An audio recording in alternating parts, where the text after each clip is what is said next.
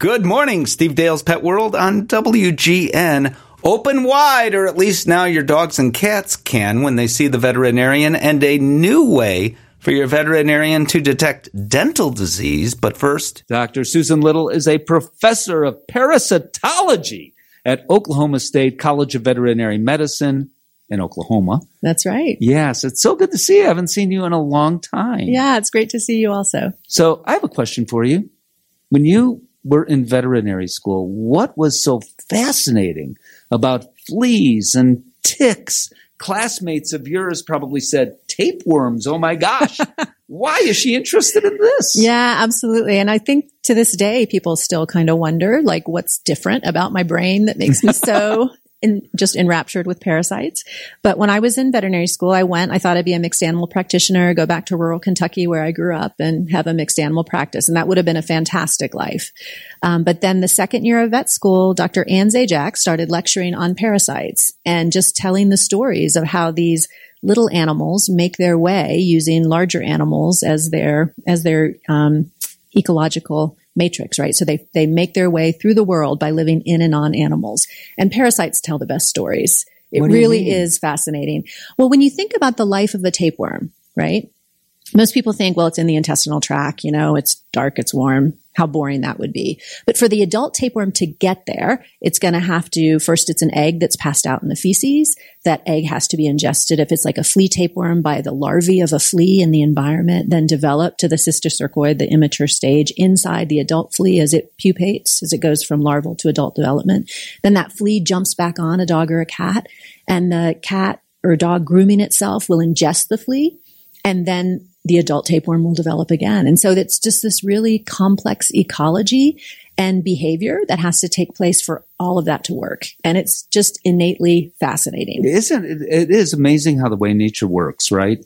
And one might suggest it's been said that we're never going to get rid of all of the ticks and fleas and parasites in general. In fact, that they're going to outlive all of us. I mean, as human beings. Yeah, the only time we manage to make a parasite go extinct is when we make its host go extinct. And I don't think that's our, our goal, right? So the, par- the parasites will always be with us. But, but, we can control them. We can, absolutely. And every tapeworm tells a story. So there's flea tapeworm, there's Echinococcus tapeworm, the there's what? What was rabbit, that? rodent tapeworms, there's tapeworms that go through larger animals. So they're all different life cycles, way they, ways they get back to the dog or to the cat. But there's one drug to take care of all of them. And so as a veterinarian, as much as as a parasitologist, I admire the tapeworms and enjoy Who learning doesn't? about them and talking about Yes. them. But as a veterinarian, I love to kill them.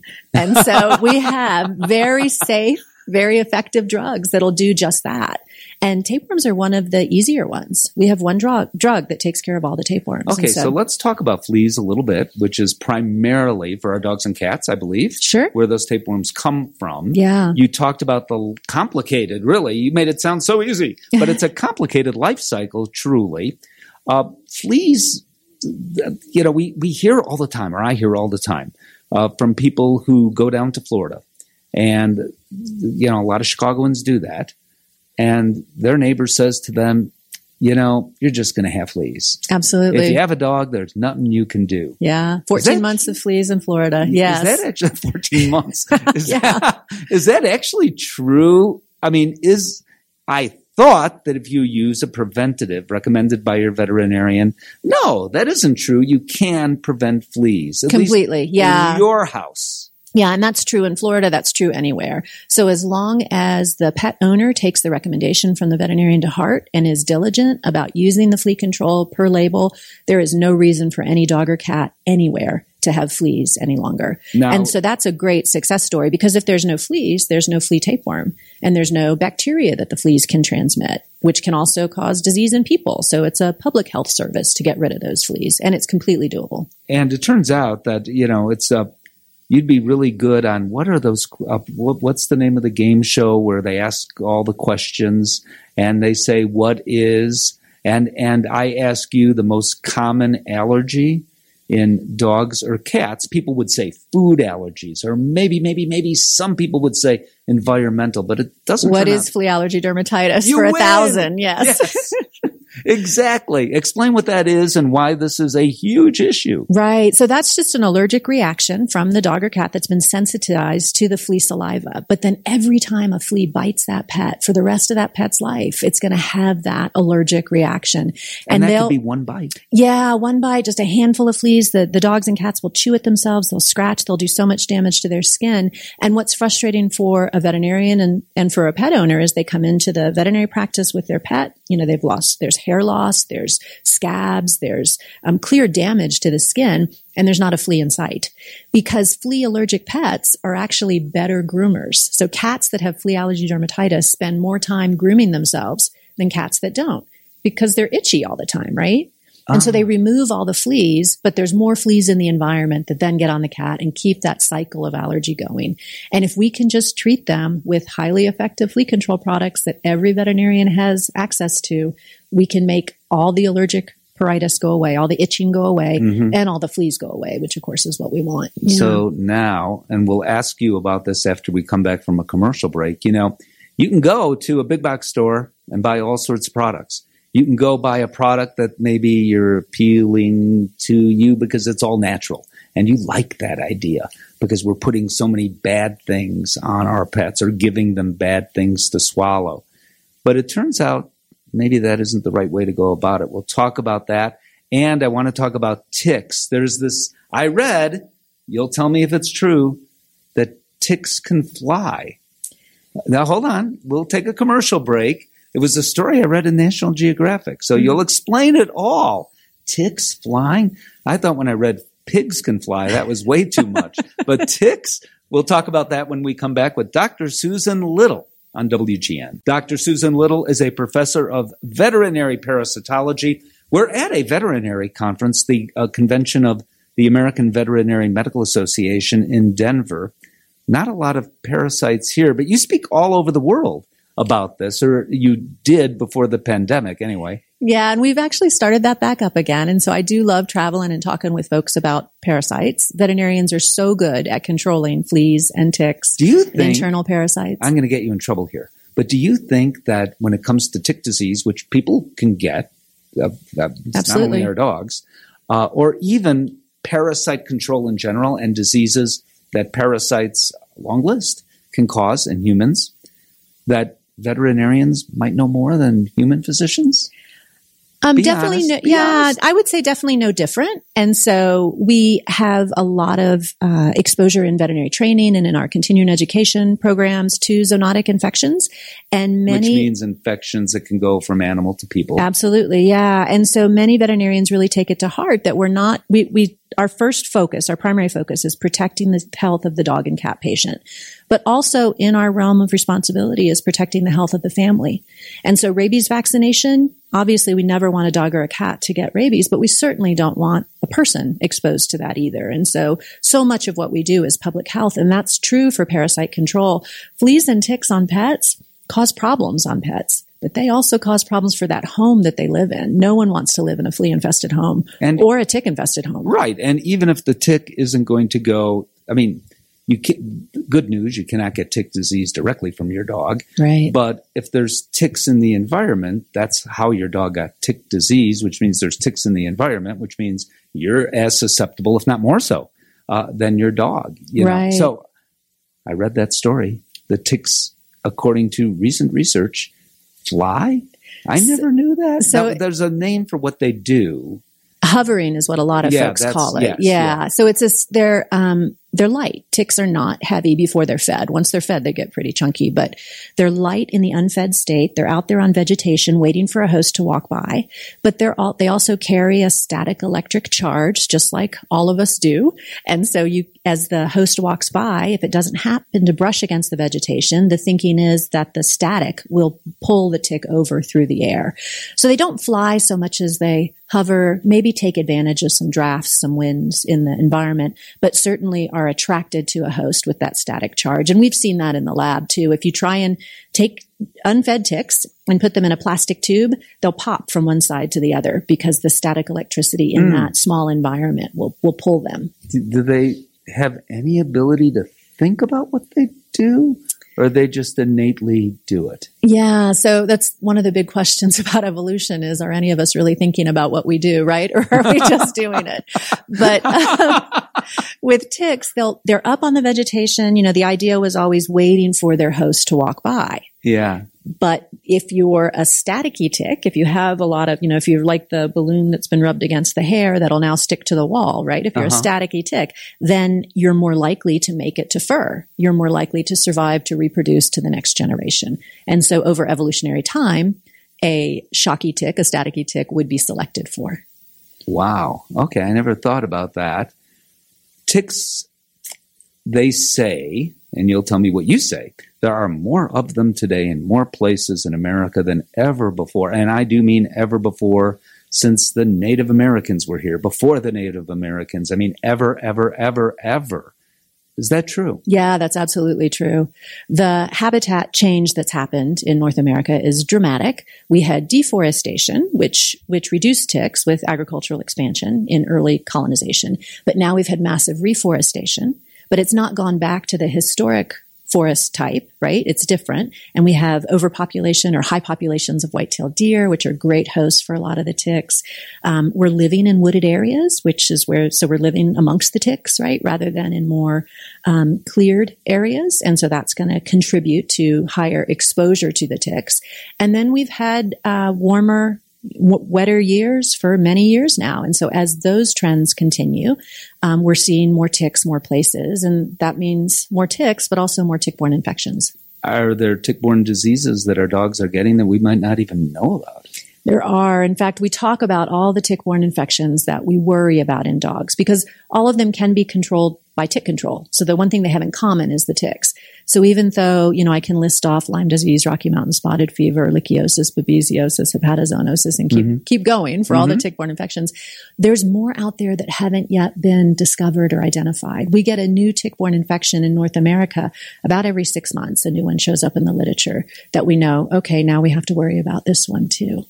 Are And then- some of them coming over from other? I, I read somewhere that that was, you're shaking your head. Yes. Yeah, so both the introduction from other areas, and that's true with the longhorn tick that was introduced. That's the um, one I'm thinking more, about. most recently. Yeah, 2017 is the first time we saw that. It's now uh, Introduced from Asia. it is an Asian longhorn tick, but it was introduced to Australia 100 years ago. So we're not sure if it came in from Asia or came in from Australia, New Zealand. And how does something like that come in? So an infested person or dog or other animal could bring the tick in and not even know, right? So that it, a person could come in with a tick. It could have been not- even a zoo animal transport. Yeah, or uh, a, a, agricultural animals, livestock are generally inspected, and there have been many interceptions, um, a dozen interceptions of longhorn ticks coming into the U.S. at ports where USDA is inspecting the animals, but the dogs aren't inspected and the people aren't inspected, and so there's still opportunity for introduction. One more factor that isn't inspected, to my knowledge, are birds.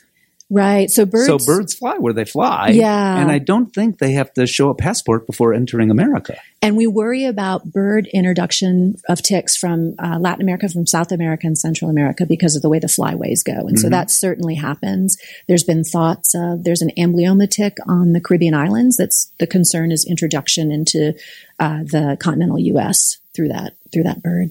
And now those ticks would do better because of the weather changes in America. Yeah, they've certainly done very well. The the genetic data suggests that the longhorn tick was introduced as many as three different times, um, and it's now present in 18 states and counting. Wow. And so it's really Do spread throughout the eastern? U.S. They do. They've not been shown to be a major vector of disease in the U.S. yet, but in Asia, the longhorn tick is an important vector of severe fever, thrombocytopenia syndrome in humans, which is a viral infection that's of concern. It doesn't sound good. It's not, and they do carry a cattle disease in the U.S., and so that's a concern too. Theileria. So far, Oh, it's so scary to talk it to is well, and so far, no dog or cat diseases directly found in the field, but there's Mm-hmm. been some laboratory confirmation that it's possible. So there's a lot of interest. Luckily, the tick control products we have are effective against the longhorn tick, the same Mm. as they're effective against the Lone Star tick, the American dog tick, the brown dog tick, the deer tick. That's so good. All right. comprehensive, yeah, comprehensive control, because then that prevents all the infections too. Uh, the big one, of course, is Lyme disease. That's the one we know about Right. because I think that is the tick disease that infects most people. Yeah, And I believe the same is true for dogs. yeah, absolutely. So one of the signs of Lyme disease is the dogs just not feeling great. Another is the way they limp. Alternative legs, right? So it could be the front right leg, then it's the back left leg. I think that's correct. Uh, do you think that Lyme in dogs is underdiagnosed? Because we sometimes say, even veterinarians, well, it's an old dog, and don't necessarily look for that, although I'd argue veterinarians are better trained to look for it, as I said, than human physicians, for which I will hear from people, I'm sure, for saying that. but in addition, dogs just can't tell us, and we don't take their temperatures, so they can't tell us, oh, I'm running a low grade fever today. They can't tell us, eh, I don't feel like going to work because I feel cruddy. Right. Yeah. And dogs can be really stoic too. So they'll, um, have the polyarthritis, the pain every time they move pain. So they just become more quiet. And as you said, you just think, well, the dog's gotten older. He's not as active. But when that dog is taken into a veterinary practice and the, the test for Lyme disease, and every dog should be screened annually for tick-borne infections, for heartworm infection, a, a variety of vector-borne infections. When you find a positive for Lyme disease and do some more digging with the owner and talk about that change in behavior that maybe they've noticed, put that dog on antibiotics for Borrelia burgdorferi, the bacteria that causes Lyme disease.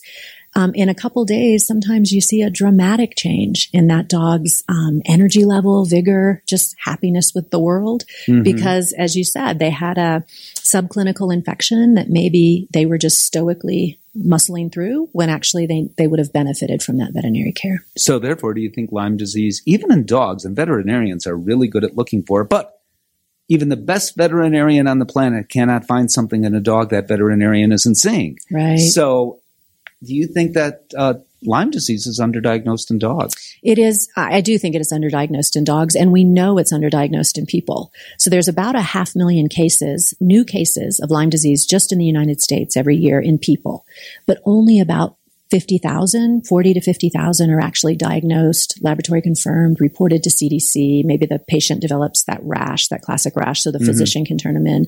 But CDC knows that it's a gross underdiagnosis. And so they then have a adjustment factor they where they calculate up. yeah, ago, yeah. Right. And when they first did it, it was about 30,000 cases reported and they knew it was about 330,000 cases actually. Now we're at 40 to 50,000 cases reported. And so we know it's about 450,000 cases mm-hmm, yeah. in humans. And so I think the same thing is going on in dogs, although many dogs do develop subclinical infection um, either because they're vaccinated, which in any endemic area we would hope dogs would be vaccinated to protect them from Lyme disease. Um, they're on tick control, so maybe they get a very low level of infection, just a low inoculum, and they're mm-hmm. able, their immune system's able to overcome it. But other times the dogs are just you know, going through their life, not not telling us anything, and so we have to figure out that they would benefit from the treatment. I want to talk more about tick disease uh, because it's more than just Lyme. We will do that, and where to get those products. As I said earlier, we'll do that when we come back on WGN. Next week on the show, we talk to a colleague of mine. Her name is Amy Shojai. She has written, I don't know, 4,000 books about pets, something like that. I mean, every week it seems that she has a new book coming out about pets. She's been writing about pets for a very long time. Former president of Get This. In fact, the founder of the Cat Writers Association of America.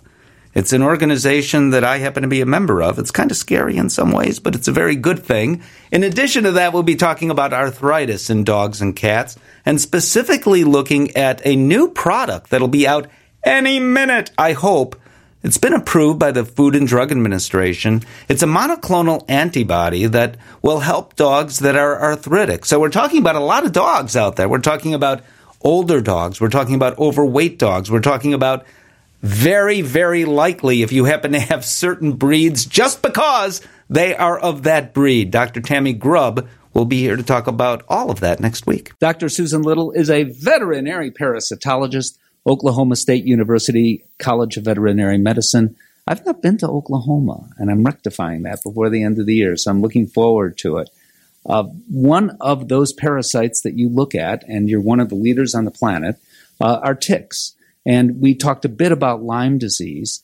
And yes, it's no one wants their dog to get Lyme, you know, but it's not a death sentence when you talk about arthritic issues, when you talk about a dog just not feeling well. To me, that's important because we're talking quality of life for the dog. But it can lead to something called Lyme nephritis.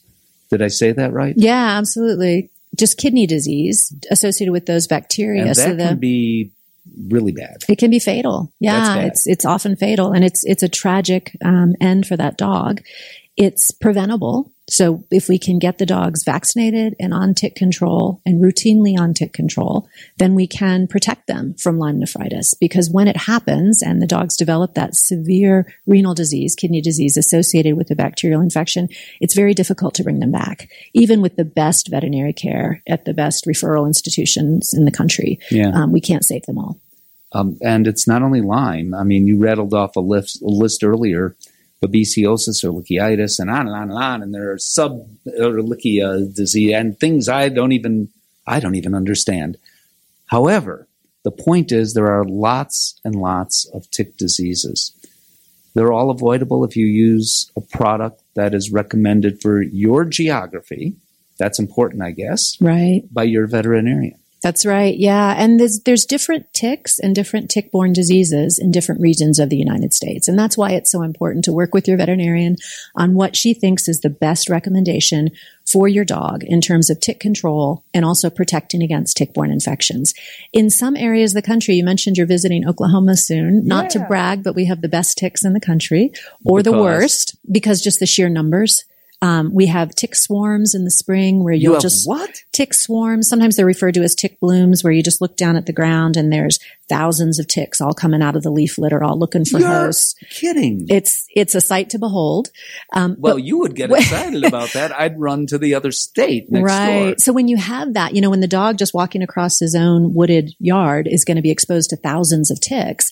That's a that's a tall order for any tick control product to protect against. And And, so they? sometimes we layer them. Well, we Ah. might use a systemic tick control product that will make sure if, if a tick does bite, it'll be killed by that by that product. And then also have a long acting tick collar that has something that'll repel and kill ticks, or a topical product that will repel and kill the ticks so that most of them don't even stay on the fur. Um, and so com- combining those can be necessary certain times of the year. And, And- then the rest of the year, just making sure there's something that's going to be effective against the ticks of concern. And in other places, a vaccine, if we're talking Lyme disease. Right. And vaccination for Lyme disease is absolutely critical in areas of the country where Lyme disease is endemic or emerging, which really is most of the country anymore because there's been such geographic expansion of that deer tick that transmits the bacteria that causes Lyme disease. So for a dog that's out and about in Chicago, and you're not giving specific recommendations, it would be unfair for you to do that. But broadly speaking, for the geography of Chicago, we know there's Lyme in Chicago. Absolutely, And I've talked to veterinarians who have treated little white fluffy dogs for Lyme that never go anywhere except their own backyard, you Mhm. know? How did they get there? Well, I don't know, but it's there. Would you recommend the vaccine as well? Yeah, completely. 100%. Vaccination for Lyme disease and tick control. And you really have to pair the two because the vaccination is incredibly important, protects the dog from, from Lyme disease, clinical disease. Um, but there's so many other infections that come through ticks that you still have to have tick control in place. Mm-hmm. It bolsters the activity of the vaccine because there's going to be fewer bacteria, Borrelia bacteria getting through to cause Lyme disease, but it also protects against all those other infections that can come in from the ticks. So way earlier on, I said, and people do, and I understand it. You might get something less expensive at a pet store or just going online. People make choices based on all sorts of things. What's on sale, or perhaps, oh, uh, that's a Maltese. I like Maltese and the packaging, and therefore they buy that product. Uh, talk about the way to make a decision to buy a protection product for fleas and or ticks. Right. Well, because there are differences in different regions of the country, that's why it's good to work with your local veterinarian on the best recommendation because she'll know what's happening, what she's seen in her practice, what's going on locally, and how to best protect the dog. Um, the big box stores are operating nationally, internationally, and they're just trying to move as much product as possible. That's Sure. their goal is to Yeah. sell it. And so they're not customizing it for your pet, no matter what the gorgeous dog on the box looks like, because Maltese are wonderful Could be a beagle. but yeah, it certainly has a subliminal uh, effect. But it's a marketing thing. It's not about the health care of the pet. And the health care of the pet is something that we really entrust to our veterinarians and should. And so they're the best position to make the recommendation. All right. Well, you are the best. Uh, one more thing that comes to mind the Companion Animal Parasite Council. I think it's petsandparasites.org. So they actually have, as I understand it, I do know because I served on one of their boards at one time. Yeah. They're primarily for veterinarians, the Companion Animal Parasite Council, to develop policies and standards for other veterinarians to use. But there's a public sort of branch of what they do, petsandparasites.org, where people can get more information. Right. Yeah. Both are wonderful. CAPCVet.org is a website intended for veterinarians and veterinary technicians and petsandparasites.org for pet owners who can really learn more about the diseases. And one of my favorite um, aspects of the CAPC website, and it's a wonderful source of Yes. information, Yes. is the, the maps that are available. So you can actually click on your state and then click on your county and see how many dogs have been diagnosed with Lyme disease, ehrlichiosis, um, uh, Heartworm, too, anaplasmosis, actually. heartworm, or any of the intestinal parasites. Yeah. And you can get that information and then better understand why your veterinarian is recommending what he's recommending for your pets. Yeah, perfect. All right. Well, great to talk to you, Dr. Susan Little, one of the world's experts on parasites and parasite control. Thank you so much. Thank you, Steve. This was fun. Kara Burns, licensed veterinary technician. She saw me this morning and said, open wide. I, I'm not quite sure what you meant by that. But so often our dogs and cats are walking around with severe periodontal disease. They might even be in pain. And, and we have no idea. And people say, and you'll talk about it, yeah, there are signs of pain, and there are. Yes. But sometimes they just, Kara, they don't tell us. They don't. Um, animals, especially cats, do not like to show pain. Um, and so, yes, it is periodontal disease is an extremely painful disease. And so we're hoping um, to, and this has been ongoing uh, to, we as a veterinary profession are hoping to um, educate pet owners on you know what they should be looking for when it comes to periodontal disease in their pet. Pain is is huge. Um, and you know, as a healthcare team, we should be doing a pain evaluation on every pet that comes in every time they come in. But owners oftentimes don't understand, or or maybe they they just don't.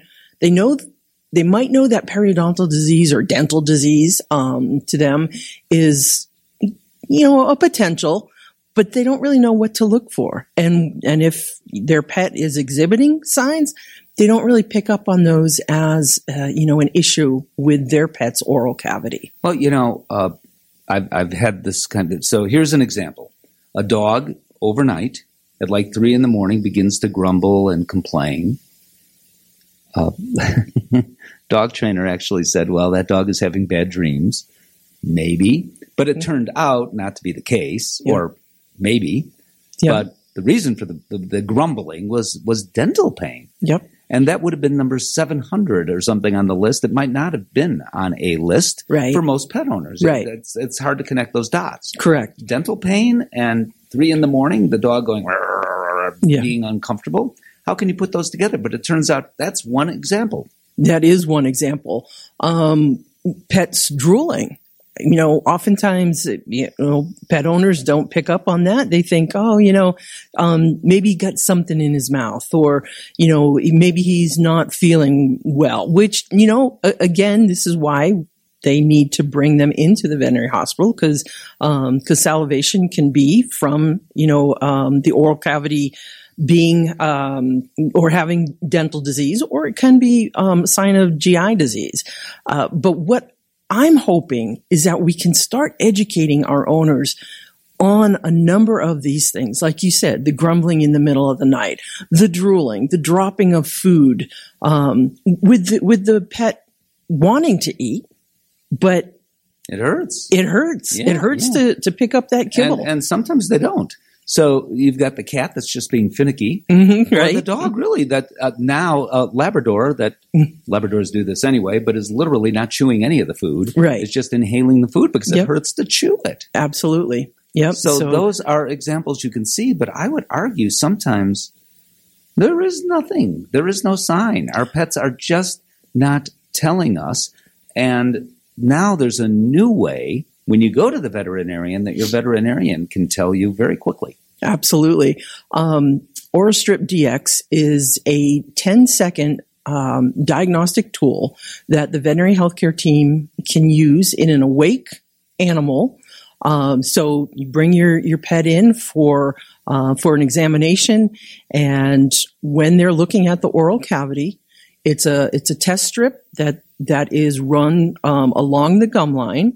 And what they're looking for is, um, uh, or if the, the test strip turns a, um, a, a color of yellow, um, then that is evidence of periodontal disease. And then the veterinarian can make recommendations. Absolutely. Now, Yes. this to me, of course, there's a cost to it, but it saves money for clients. because- Absolutely, Because maybe then x rays are not needed. Because even the best veterinarian, so you can, as you guys say, flip the lip. Yep. And, and you can look at the oral cavity, as Yes. you guys also say, and look at the gums and Yep. the gum line.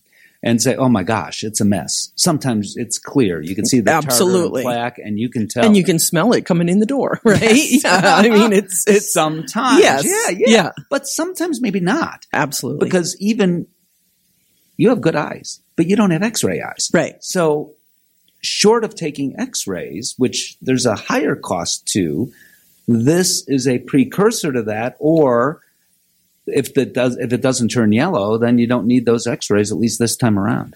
Yeah. Um, what I do is I, I run the OraStrip test. Um, uh, the the owner's right there, so they can see what we're doing. They Mhm. can see um, it turn color or not. Um, Oh, it's just rubbing something against the. It's not, yeah, it takes a few seconds. It right? only takes 10 seconds Yeah. um, to get to get an answer. And then we discuss that with the veterinarian. And if there is signs of periodontal disease, we as a veterinary healthcare team explain what that that means Sure. um, to the pet owner. And then, you know, we we want to then bring the pet in for a comprehensive oral health assessment and treatment plan. And that does include um, uh, management, so periodontal therapy, um, radiographs, etc. radiographs meaning x-rays. However, Right. if it doesn't turn yellow, Mhm. that means, oh, everything's okay, at least for now. For now, yeah. yes, yes, everything's and that's good. the yeah. So ultimately saving rather than routinely doing x-rays and routinely doing things that are, I wouldn't say are more invasive, but more time consuming and maybe more difficult for the pet to some extent. Yeah, with radiographs, the, the pet will need to be Yeah. sedated. Yeah. And this is, this is a diagnostic tool that, you know, I'm excited about because it's 10 seconds Yeah. in the exam room. Um, no sedation is needed. And so it starts, it not only starts that conversation, but it shows the pet owner what we Well, are, are talking You- you about. say, yes. Okay, look, it turned yellow. Right. It's not a coincidence. Right. And what that means is it detected uh, periodontal disease or What is it looking at? Is it looking at uh, It's, it's looking at thiols, which, Which- um, is is bacteria, um, especially down in the pockets um, and under the gum line. Um, and so the more thiols, um, the more evidence of periodontal disease. So that's why I'm so excited about this this product. Um, uh, you know, it's to Well- me, it's a game changer Yeah. for for dental health. And getting this done earlier or catching periodontal disease earlier means potentially uh, maybe not having to remove as many teeth Absolutely. the disease continued to progress Yes. on its own. Yes. And oftentimes, you know, we want to get away, the, the profession wants to get away from seeing, you know, these really nasty mouths where Yeah. the, where the teeth are barely in, Because right? By the time the client comes in, things Yeah. are pretty bad. Yeah. Because the pet never said earlier on, I'm. Exactly. Yeah. yeah. So it's it's a it's a great you know tool um, to to begin that education. You know, we're going to do this diagnostic test because, and it's you know because of um, the prevalence of periodontal disease, um, because of we want owners to um, to be more cognizant of the potential for periodontal disease. So. Um, you know, it's another tool in our toolbox, but for me, it's a it's a game changer um, because we have a 10 second periodontal diagnostic um, tool that uh, we can use in both um, awake cats and dogs. excellent. It's always excellent talking to you. Mm-hmm. Thank, you Thank so you. much. Thank you, Kara. Yep, thank you. Oh, at this point, you probably saw the video of the Malaysian or Indonesian sun bear at the Chinese zoo that might have been a person, or at least watching the video, what do you think? Was that a person actually in a bear suit? Or is that really a bear standing on two legs asking to be fed? Well, I think it was a bear. I'm not sure. Only in China would a zoo be suspected of having a person disguised as an animal. In part, it has happened there. In fact, in 2013, a zoo in China was caught attempting to pass off a dog as a lion. Uh, really? Yeah, really. It's it's crazy. But I will tell you this smallest of bear species really does have its it looks like cuz cuz if you look at the video, it looks like the the bear is actually a person in a costume because all that hair or fur or fat is kind of bunched up at the bottom on their back. Well, that is natural for a sun bear because they climb and that way their skin is looser. It can stretch as they go up and down and up and down. They are the most arboreal of all the bear species. Uh, but here's what really gets me mad. You'll notice in most of the videos, you'll see people throwing something, maybe marshmallows, toward the bear. They've actually trained the bear, and it is a bear, to do what the bear is doing, which is standing. It's like what happens at the dinner table if you feed your dog. Your dog comes back for more. And maybe your dog went, you know, to ask for food and you fed your dog. So your dog's going to do it again. And that's what's going on with this bear. Un- unwittingly, people have trained this bear to beg for food. What is the zoo doing? They should not be allowing people to feed the bear food. Not only do we not see natural behavior, we see trained behavior, and it sure isn't healthy for the bear either. We'll talk to you next week, bright and early on WGN.